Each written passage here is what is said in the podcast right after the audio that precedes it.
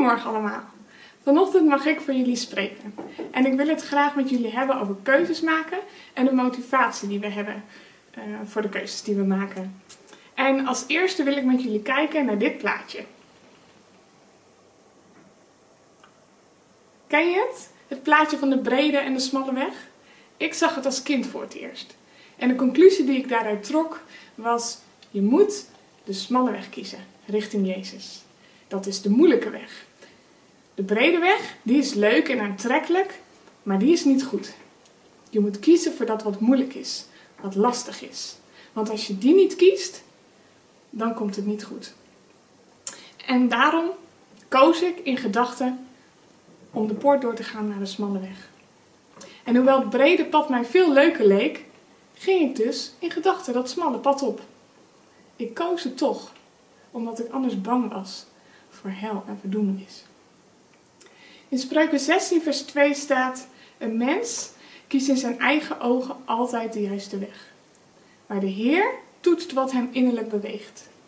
We kunnen misschien wel de goede keuze maken, maar God kijkt naar onze motivatie. Dat is wat, hem, wat voor hem belangrijk is. En als bij mij de motivatie voor het smalle pad angst was, is het dan de juiste keuze? Inmiddels kies ik gelukkig niet meer vanuit angst voor Jezus. Maar nog steeds merk ik dat mijn innerlijke motivatie voor keuzes niet altijd juist is. Martijn en ik hebben ons een tijdje geleden ten doel gesteld om niet te leven vanuit angst. Angst is niet iets wat bij God vandaan komt. En daarom willen wij ons er niet door laten leiden. Maar dat is gemakkelijker gezegd dan gedaan. Mijn motivatie om dingen goed te doen komt vaak voort uit onzekerheid.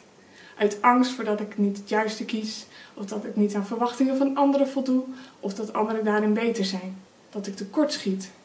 Te vaak laat ik mij leiden door dat wat er om me heen gebeurt en dat wat mensen van mij vinden. Maar Jezus vraagt om met een andere motivatie te kiezen voor de dingen die ik doe. Het gaat, erom, gaat er bij hem niet om wat in onze ogen juist of niet juist is. Het gaat hem om je hart. En in dit soort gevallen is in mijn hart angst. Laten we eens in de Bijbel kijken wat God daarover zegt. En dan kom ik straks bij jullie terug. Welkom terug.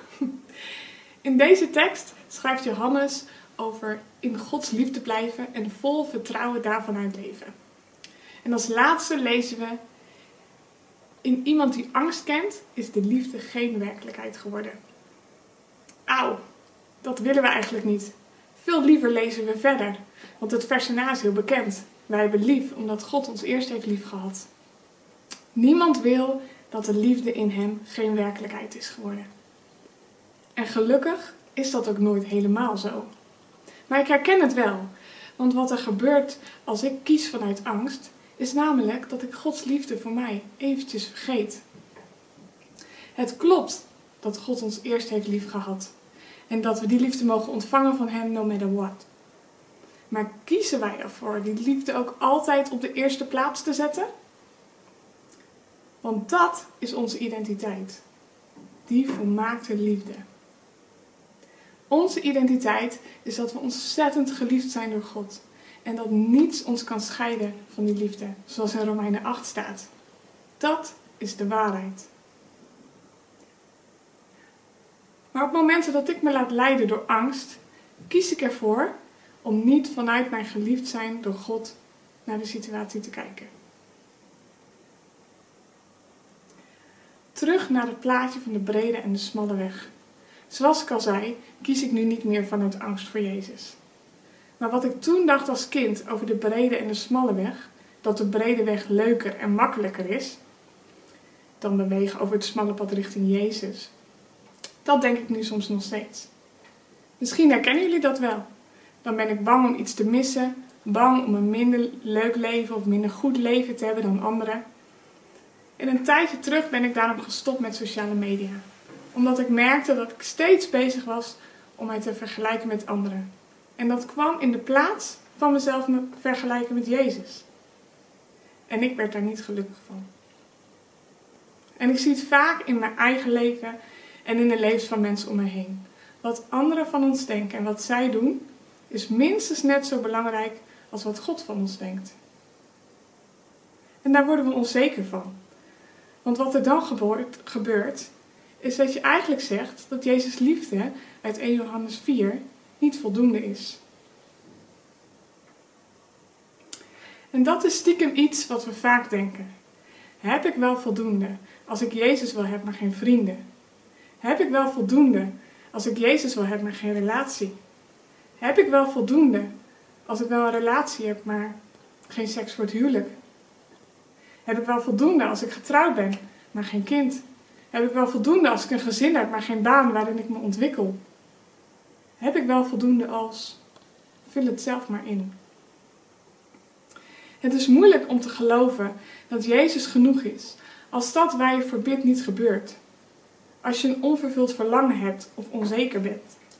Het is lastig om te geloven dat Hij genoeg is als dat wat jij op dat moment hebt of dat wat jij op dat moment voelt niet past bij wat je graag wil.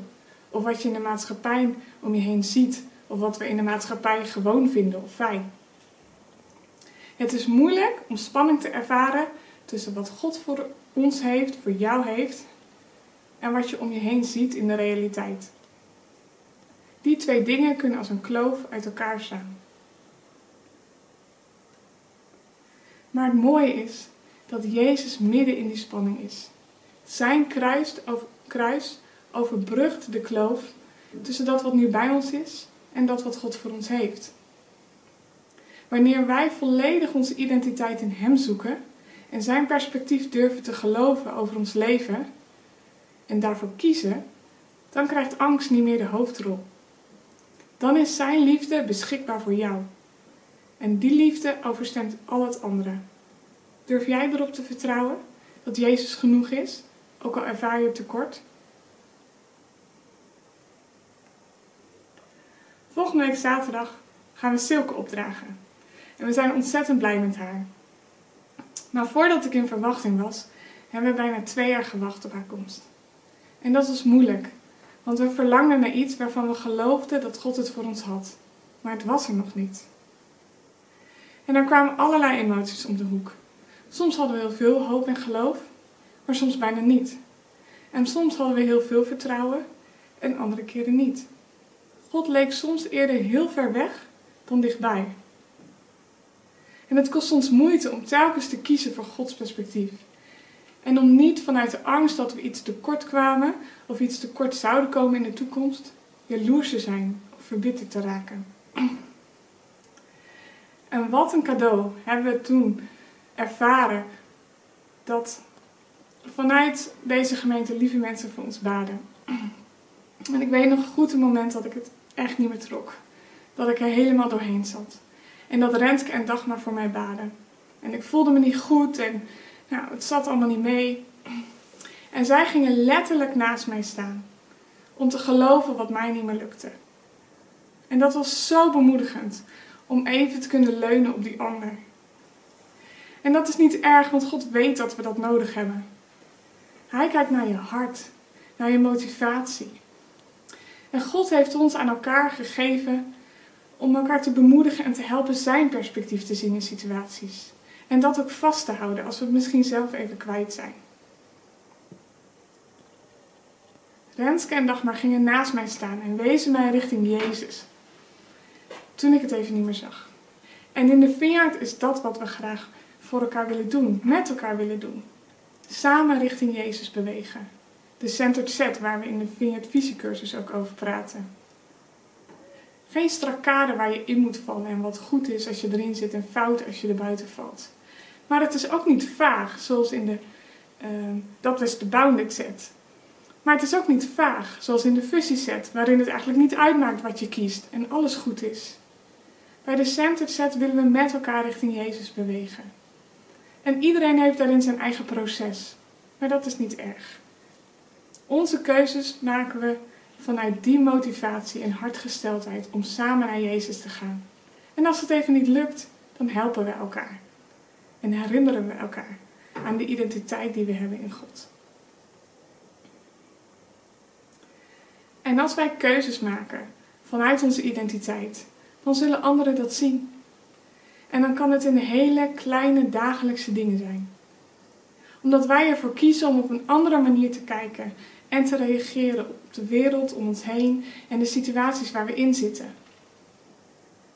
Toen ik een tijdje geleden van baan switchte, vond een oud collega dat jammer, omdat zij het zo inspirerend vond hoe ik, hoe ik over mijn relatie met Martijn praatte.